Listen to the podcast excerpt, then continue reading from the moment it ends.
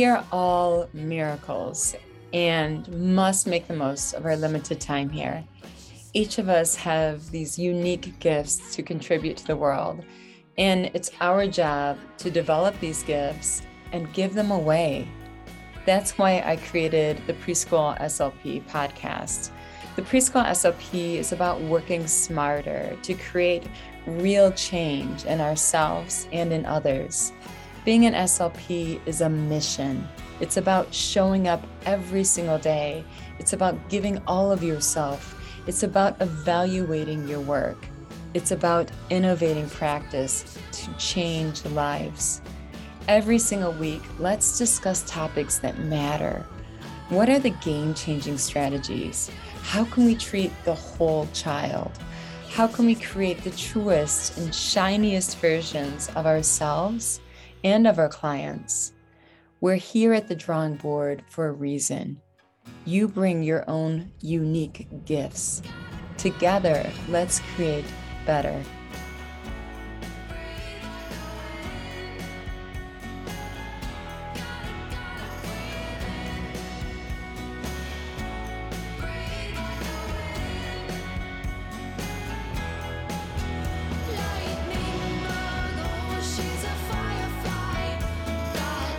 Episode because we're going to talk about the most important goal of all. It is developing an internal locus of control. So, when it comes to developing an internal locus of control, that means the child knows that the child is the teacher.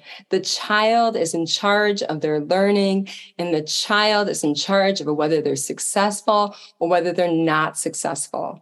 So when we look at the longitudinal research, the research from children from age five years of age to age 35 years of age, what we know is, is that the children with communication impairments are more likely to have an external locus of control in which they feel like they do not have any control over whether or not they fail or whether or not they succeed. And these are the children that are going to end up in the correctional facilities. This is such an important topic. The latest research we have available from March 2022, this year, it has found that across 18 studies of juvenile offenders, juvenile offenders, half of these children that are juvenile offenders have a moderate language impairment. And it goes on 10% of these children that are in these juvenile uh, correctional facilities, that are juvenile offenders, criminal offenders, have a severe language impairment. So these are the children that we are working with today. And we need to be proactive and we need to worry less about whether or not there, there's a grammatical morpheme error. And we need to worry about what is going to change their lives, what is going to keep them out of the correctional institutions and into the workforce, what is going to keep them in school through college age. The good news is that because of longitudinal research, we know what works. And what works is these social emotional literacy programs that teach the children that you are in charge of whether or not you are successful or not. So I am so excited about today's episode because we have a master of metacognitive strategies, which we're going to talk about in a little bit. Metacognitive strategies in which the child takes on the role of teacher and the child self evaluates their performance. They are in charge of the learning. This is what we want to teach. This is what we want to focus on. This is what's going to change lives. So, this is, I would say, the most important episode so far And who we have as a guest, the master of metacognitive strategies, is Denise Stratton. So, a little bit about Denise Stratton. She has over 30 years of experience as a pediatric speech language pathologist. She has worked across all settings clinical, school settings, private. And she has also has a podcast, the Speech Umbrella podcast. So it's so great to have her here, which she is really, really great at. She's great at a lot of things, but is at metacognitive strategies, in which we're going to talk about today, especially at the elementary age, when children have that skill steps uh, set to think in a metacognitive way, to self monitor, to self evaluate, to learn the process and apply the process on their own. These are children above the age of five, typically, that are ready to take the responsibility of the speech and language therapy on their shoulders and be their own speech language pathologist. So it is so exciting to have Denise Stratton here today because she has some amazing tips on what you can do with children at the elementary age in particular so that they take on the role of teacher and that it's then they have an internal locus of control which I would say is the most important goal for any and every child on your caseload. Not even having met the children on your caseload, I would say that's easy. I can tell you what the most important goal is that they all have an internal locus of control. Because we know across disciplines that the, those with an internal locus of control that believe they can and so they can, those are the ones who will be successful. It's that easy. It doesn't matter who you are or where you come from. If you believe in yourself, you will succeed. If you believe that your efforts can trump all of the obstacles ahead of you, you will be successful. So the children that we work with, they do not have a yellow brick road ahead of them. They have a mountain. So, how are they going to climb that mountain? They better believe in themselves. So, we are going to talk to Denise about four different metacognitive strategies, four different areas that we can use in speech therapy. Number one, we're going to look at metacognitive strategies in treating speech sound disorders. Number two, we're going to look at metacognitive strategies in treating language impairments. Number three, we're going to look at metacognitive strategies in narrative and storytelling skills. And lastly, we're going to look at metacognitive strategies in improving executive function. So this is a super important episode, and she has super creative, super wonderful ideas. So I say, open your Google Doc right now get typing because we're going to get started. Okay, Denise, I'm so happy that you are here. Let's get right into it. What are some of the strategies that you recommend for speech pathologists or even parents or paraprofessionals working with children with speech sound disorders, metacognitive strategies, particularly at elementary age, that you use with children to help them self evaluate self monitor, and teach themselves when it comes to speech and treating speech? Well, it really comes down to a pencil and a post-it note.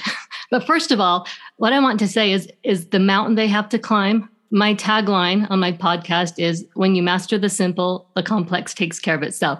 So if you can master some simple metacognitive strategies, you're so much further down the road. I just um, I just recorded a podcast. It's not out yet, about generalization with R. I've written a, I've written a program on R, R therapy and got some feedback that um, it didn't go far enough. It didn't take therapists through generalization. There wasn't enough at the storytelling level, that kind of stuff. And I'm like, whoa, whoa, whoa, that that's all metacognitive.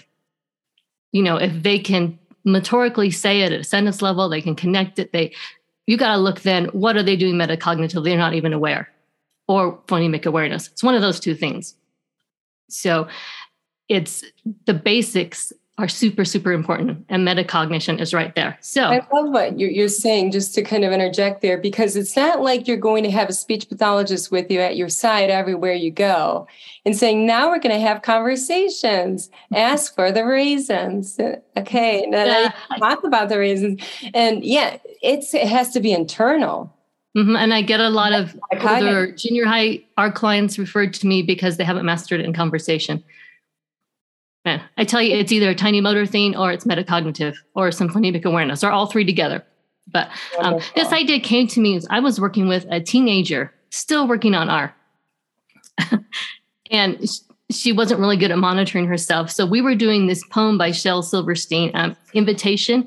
If you are a dreamer, come in. If you are a dreamer, a wisher, a liar, a hoper, a prayer, a magic being buyer. Anyway, it's a great R poem. But she couldn't get past the second line.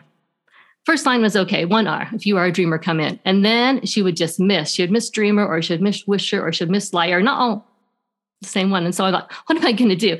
I gave her a post it note, I gave her a pencil, and I said, I want you to make a tally mark every time you say an R at the same moment you're saying it. And what was so interesting is she could not do that at first. She would say the whole line, then try and make the tally mark or she'd make the tally marks ahead of herself, but not in the moment, not at the same time. So she wasn't really aware. And once I got her to the point, and you would not believe this took like two sessions, a teenager.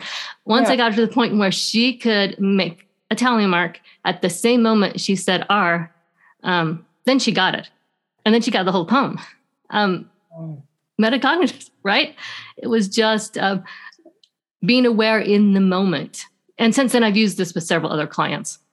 That so it's so easy and it works because she had the motor skill to do yeah. it. She just didn't have the um, ability to think of it in the moment. Yeah, and by her moving her body and, and, and mm-hmm. making that tally mark as well, really brings that imprint, more active learning. And you think about how we normally do RN therapy, say this word a hundred times, and who's doing the clicking? you have a speech therapist doing the clicking and the counting and it's just mindless. It's and then here's your token. So it's very external. And you made her the teacher. She's mm-hmm. doing the tallying. She's the speech therapist. And she's i like that she's using her body and having to write it and take notes and I mean, by the way they don't they don't miss the r yeah when they're doing it because you know i brought them far enough along that they could say it yeah so as they're making the tally marks as long as they make the tally mark at the time they say it, then they're 100%. That is because that's what they need. It's it's not a question of can you say this or not. So that is yeah, and that is a good point because if this was a child that couldn't say the R, you're not going to be doing this. You're yeah, going they can't get that final er. Yeah, which yeah. is tricky. you're going to use all of their attention, all of their capacity on the R. But at this point, she needed to self monitor, and you made her the speech therapist essentially. And she's taking tally of the R and how many times she says the R, and where is it coming, and paying attention to that. That is an awesome strategy. Okay, now let's move on to language. What are you thinking? What is a great metacognitive strategy speech language pathologists can use to help the client be the teacher and take on that role as, of self monitoring, self evaluating, and knowing the process? So let's talk about complex language development right here. Um, so conjunctions are super, super important um, because they bring the complexity into it. They help you tell the story. Um, and I have so many kids who will, I bring out my conjunction bingo sheet. which it's it just kind of looks like this. It's on my website, but it has then, because, but, when, although, so, after, while. Not all the conjunctions, but ones I like to use. we'll watch a short video. Sorry. And then I was having them use a conjunction to tell me something. And some kids were just just failing. I was like, okay, I've got to back up. They don't know which conjunction to use when. So I created another little sheet, which you can't mm-hmm. see it right here, but we can link to it. So I took these eight conjunctions, I put some of them under time. I say, we use these when you're talking about time, then, when, after, while.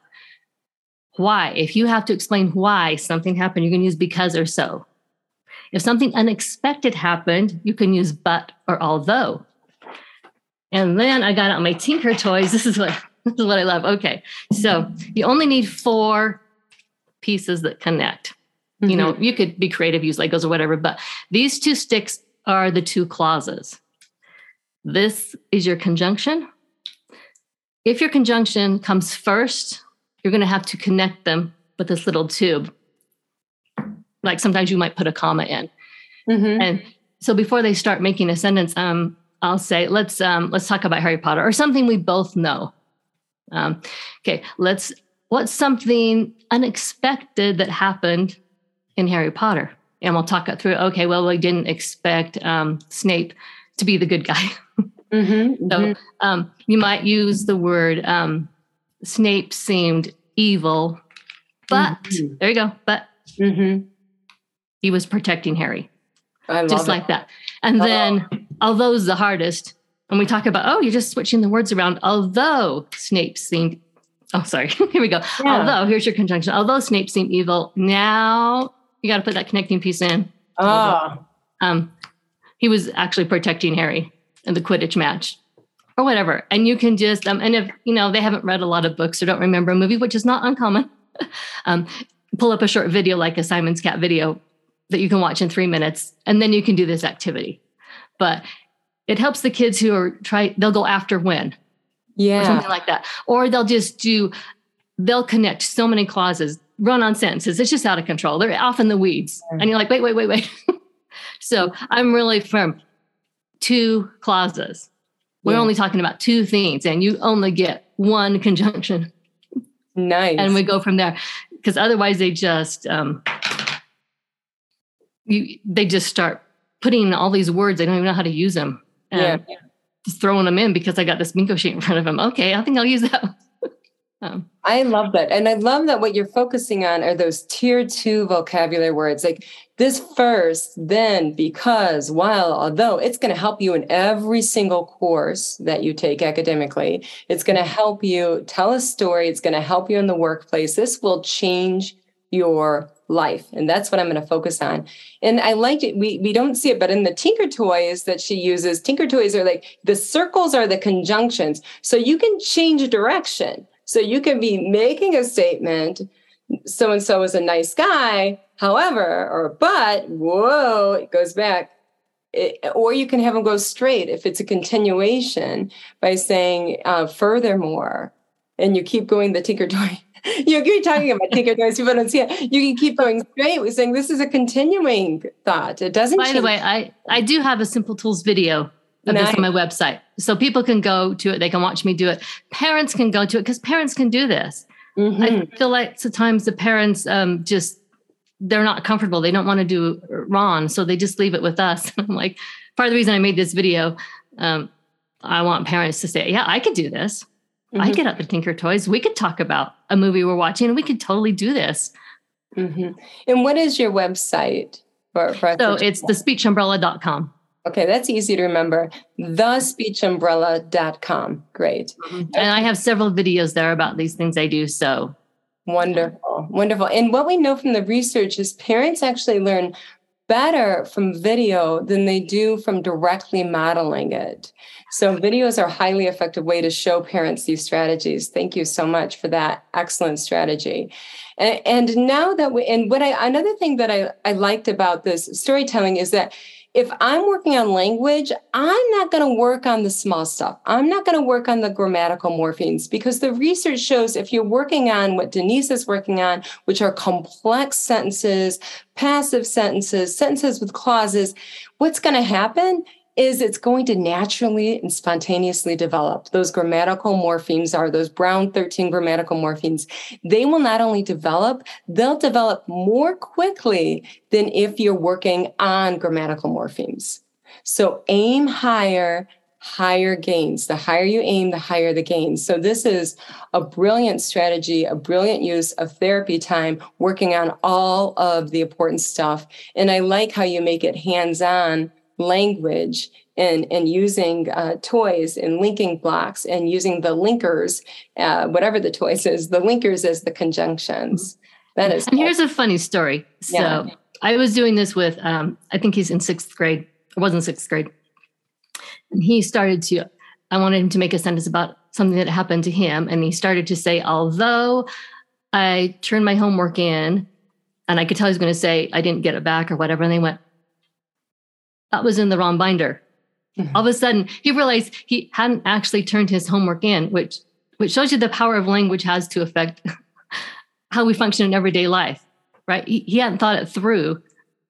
And he, if he hadn't been making the sentence, he'd be like, oh, why didn't I get my homework back? I turned in, why didn't I get it back? He created a sentence, and all of a sudden you realize, well, he didn't turn it in. Wow. And that is a good example, even higher than what we just discussed about how it improves executive function. Yeah. So that language is a container of thought and words are powerful.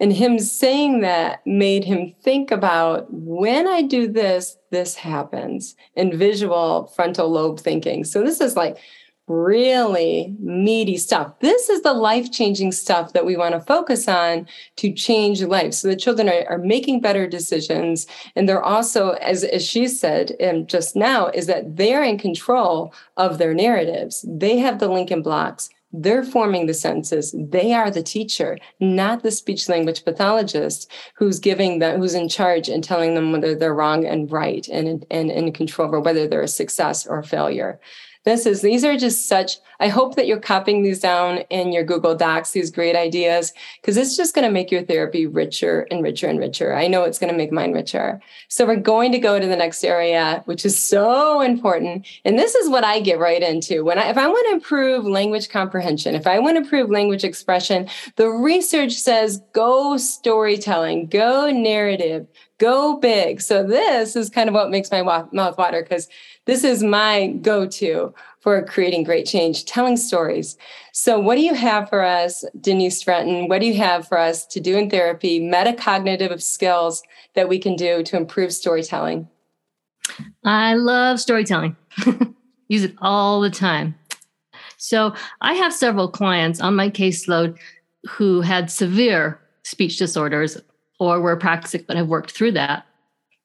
And so then I was getting them into telling the stories, and their language was so, so poor that it was even hard for them to um, say the character's name and say what they were doing. They would get one part or they would get other, the other part. So again, it's just a post-it note. Um, so I wrote who and what on a little sticky note, one for them, one for me. And we tell the story back and forth, very, very simple stories. And if I miss a who or a what, which I might on purpose, mm-hmm. Um, they're marking me down. I'm like, oh, did I say who? Did I say the character's name or he or she? You know, and I don't get a mark if I didn't, that I say what they were doing. So, you know, just something like um, Tony went to the store. Those those sentences were hard for them. Um, yeah. Maybe not when they're conversing with someone, but the academic uh, additional load when you have when you're telling a story, you know, that's academic language, and it's just harder for them. And so the the five story parts, we do that. We just take lots of turns, and just them marking who and what, me marking it for them, and them marking it for me made a huge difference. And but the other thing that made a huge difference is I realized I needed stories with a consistent character. Mm-hmm. Because the cognitive load of trying to remember a character name because these kids have poor phonological awareness. Yeah. Just think where they've come from. Yeah, their phonological awareness just bad. And we also work on that too. So I I drew some stories. I'm not a great artist, but with the same character. Yeah. And so once they'd been through two or three, they I have some Tony stories on my website in my free resource library. Actually, it was like, oh, Tony. Then they don't have to think about saying Tony, right? Yeah. They know this is a Tony story. And then they can go on and keep on telling the story without them stopping them in their tracks. And so it's a it, it's great. I mean, I have like 30 stories now, and I can just like, oh, and by the way, so you know, 30 stories, and some of my kids I've been doing this long enough that we've been through them all, but then I can bring them back again because then now they can put more complexity and so it's okay. Yeah. um, uh, yeah, this is like a little here's here's a Tony and his oh you probably can't see it, but Tony's truck catches on fire and he's scared and he has to call the fire department and they come and put out the fire and really really simple and so some of those kids have now progressed to the point when did I start this last fall or something um, mm-hmm. so now they're telling a complete story they're not missing anything. The sentences are complete. I mean, maybe not all the grammatical morphemes are there, but it's a complete sentence. It tells me who, it tells me what. And some of them have prepositions built in. Yeah. Story because they're starting after I get the who and the what, I'm trying to get a preposition. Um, and so now they're telling a complete story. Everything's there that needs to be there. And I'm like, okay, now we're at the point where we start with stories with a lot of our kids.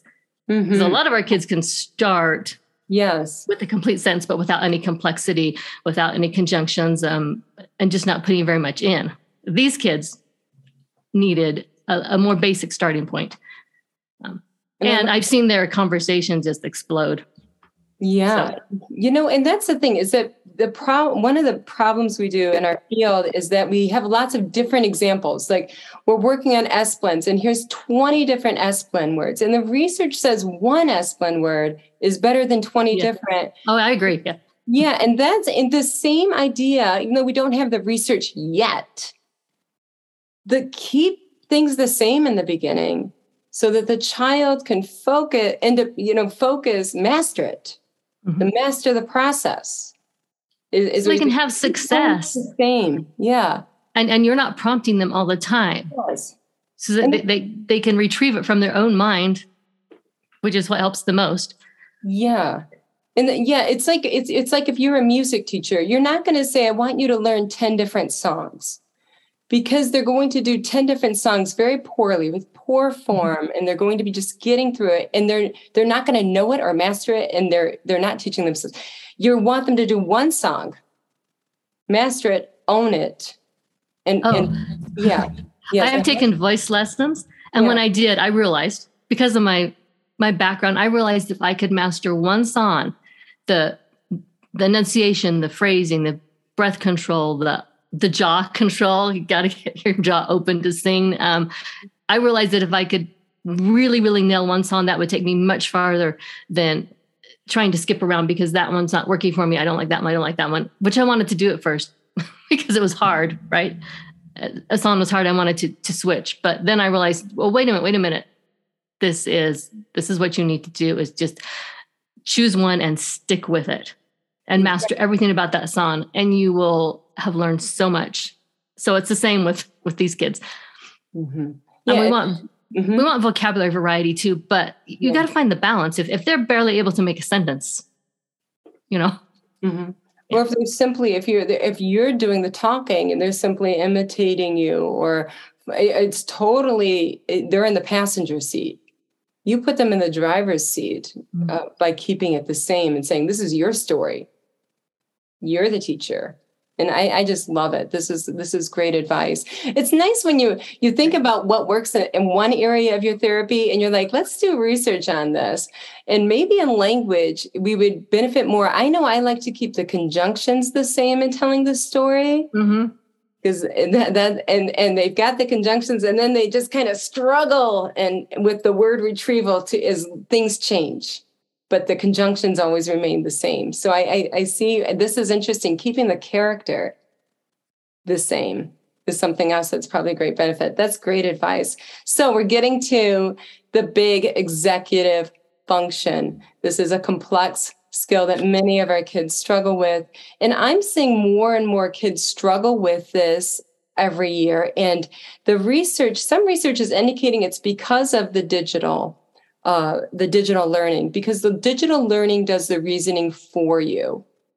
If that makes any sense. So Mhm. if Yes. they say, yeah, you know, you know what I mean. So if it's yeah a little video and they say pick the big flower and then they they touch it this is the bigger flower it's larger than the smaller flower and they do all of the reasoning for the children and they work with the children on a cause effect nature these video games do they teach cause effect thinking and then they're going to give you the rationale and the higher level reasoning for you so this is something that uh, is so important what are some metacognitive skills that can help our children Well, this one I chose to talk about today. Um, I do use mostly with kids with autism.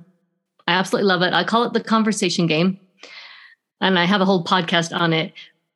But um, it- has a lot to do with memory and attention, metacognitive. And the first time I had an autism group, um, I had taken Michelle Garcia Winner's um, the training, and I was like, "Yeah, I can do this. I can do autism group." I've got her curriculum here. So there's a time we gather together, we say hello, we kind of greet each other, and it was like hell on wheels. I mean, I had kids everywhere. um, I, I, couldn't get my group together at the beginning, mm-hmm. all focused on sitting together and starting the group. Um, and I realized when one child who I I saw him individually too. So I saw him twice a week, once individually, once with the group. And he would always ask me, he was always early. So I'd come and stand in the waiting room, kind of chat with him, and he would say, What day is it today? Mm-hmm. And and who else is here today? I mean, he he could not remember the day. He could not remember who was there, even though he knew the kids' names. I saw them every weekend. I thought, oh, he's got no episodic memory. I didn't know that's what it was called at the time. Now I know that's what they call it the biographical episodic memory. Um, and I was trying to have these kids gather together a little bit at the beginning and just talk to each other. And if you have no episodic memory, um, it's really hard to do chit chat. Mm-hmm. So um, again, I gave them all a post it note and a pencil. And I said, okay, I want you to draw something you did, something you did today, something you did yesterday, really, really recent. And then we're going to talk about it. So, oh, it's like magic. So, so much better. So they draw something they want to share and then they hold it up, they share it with the group. And then I say, okay, we're taking these memories and we are putting them in our brains. And I actually have this plastic brain mold. Mm-hmm. Oh, nice. You could use a, a bowl or anything yeah. with a picture of a brain on it. I said, we are putting these memories in our brain. I take their post-it notes. And by the way, I draw a picture too, always model. And I review them. Oh, I remember Johnny went to the store. Sarah went to the movies with her family. Um, Tommy played with his cousins, whatever. And I put those little pictures in the brain, physically in the brain. I say, you're putting these memories in your brain. And then we put that away and have the rest of our group. And then at the end, where I do a snack time when I have an autism group, you don't need to do it during snack time, but that's great. Um, mm-hmm. Because as they're eating, what people do when they eat, they chit chat, right? As yeah. they're eating, I get my plastic brain back out again. I don't pull the papers out yet. See if they can remember without a visual. Who remembers what Johnny told us? Who remembers what I did? Um, it is so fantastic. They start to remember. They, most of them won't remember the first time. I mean, this is a building process, right? Um, but as they start to remember, they start to make comments about what the other kids because they're saying what the other person did and they start to comment on it. It's nice. Amazing. I had one child who was so um I questioned whether he, he was even high enough not intellectually but just his um ability to do whole body listening, his attention mm-hmm. to other people. I questioned whether he would work in the autism group, but I put him in there and I just remember the day, the first day he recalled something we were having our snack time. And it wasn't even something in the brain, but another child said something about the apples being crunchy. And he looked up like he'd been shocked by lightning or something. And he went, he likes crunchy apples. Mm-hmm. He just, it just came out of his mouth. And I mean, he, he was a kid who did not notice a single thing about anyone else nice. before then. And, and it started to help him remember. Uh, so they remember things about themselves first that is wonderful. Sometimes, sometimes they won't even remember. They won't remember anything to draw. They want to draw that they played a video game, and I don't allow that. Mm-hmm. I want you to draw something. You know, I'll talk to them about some, something they did and something else, and it's really hard to because that's just what they want to revert to.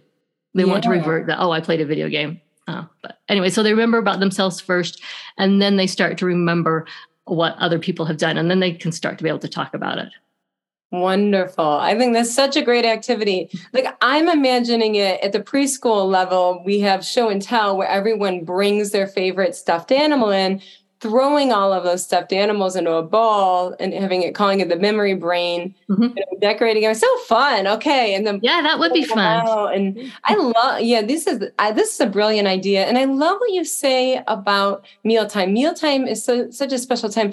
The research indicates that during mealtime is when we're more, most likely to talk about events outside of the present. So past events or future events which is exactly what you're doing at mealtime mm-hmm. which is which is really it's a, such a rich a rich area and also during holidays when we talk about holidays, we're more likely to use language referencing the past and the future. So mealtime is such a great time to bring out the brain and and talk about uh, what yes. happened earlier in the day. How fun! Creating a mini a mini mealtime experience is what we're doing actually.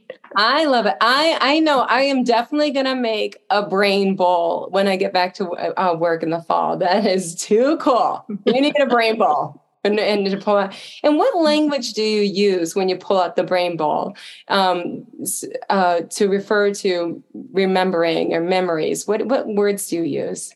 Um, I do use the word memory a lot, and I use the word brain. Um, so Michelle Garcia Winner talks about how the kids um, need to have these things explained to them. The kids with autism, in very basic terms, that they have a brain and what happens in their brain, and they have a heart and what happens in their heart. Mm-hmm. So I'm using a lot of references to the brain. I point to my head all the time. Um, it's like, you know, and, and memory. Do you remember this? Did you put it in your brain? Um, Wow. Yeah. Well, you've given us so many great ideas to work with. Where can we get in touch with you for more? So you can email me at denise at the thespeechumbrella.com. I'd love to get emails. Um, you know, some people comment on my podcast. That's fine too. I always respond to those comments. Uh, so most of the stuff I've talked about today, I do have, I'll send you the links. Most of it, I do have something about it on my website, whether it's a video or whether it's a free resource or or something. Oh, I have a snack time activity um, thing too. So in addition to the um, remembering something, as we are having snack, one person is like the waiter or waitress. Everyone has a menu board and I've got all the materials you can build that with lots of common pictures of food. So everyone has a menu with the same things on it, just like when you go to a restaurant and the person who is the waiter or waitress has a grid with everyone's picture on it and they have to ask them what they want. And then they take that picture, which is Velcro, they take it off of their menu, put it on their like their pad, you know, what, what the waiter or waitress uses. they put it on their pad so they know what everyone wants and then they serve them. And then we take turns doing that. So before we do the memories, we do snack time that way. And I think that's, I don't know whether that's metacognitive, but it's a great social thing to do. So I'm not the SLP just passing out the mm-hmm. snacks. The yeah. other, the, they have to practice asking other people what they want. Um, you know, because it's interesting. Sometimes with autism, they'll assume that that child wants what they want, mm-hmm. and they're just they're just going to give them what in their mind what they think they want because what that child wants. And no, that's not the case. That's great. That's great theory of mind. Yeah, building skill as well. So that's another great activity that she just gave us was that you you have a telly board and then you take the student's picture and you put them under which the snack they prefer. The the the all done by the students. I think that's so Wonderful. These are such great ideas. So, what we're going to do is we're going to take all of these metacognitive skills that improve speech and language and literacy and executive function and that change lives. And we're going to roll up our sleeves and we're going to change the world and make it a better place, one person at a time.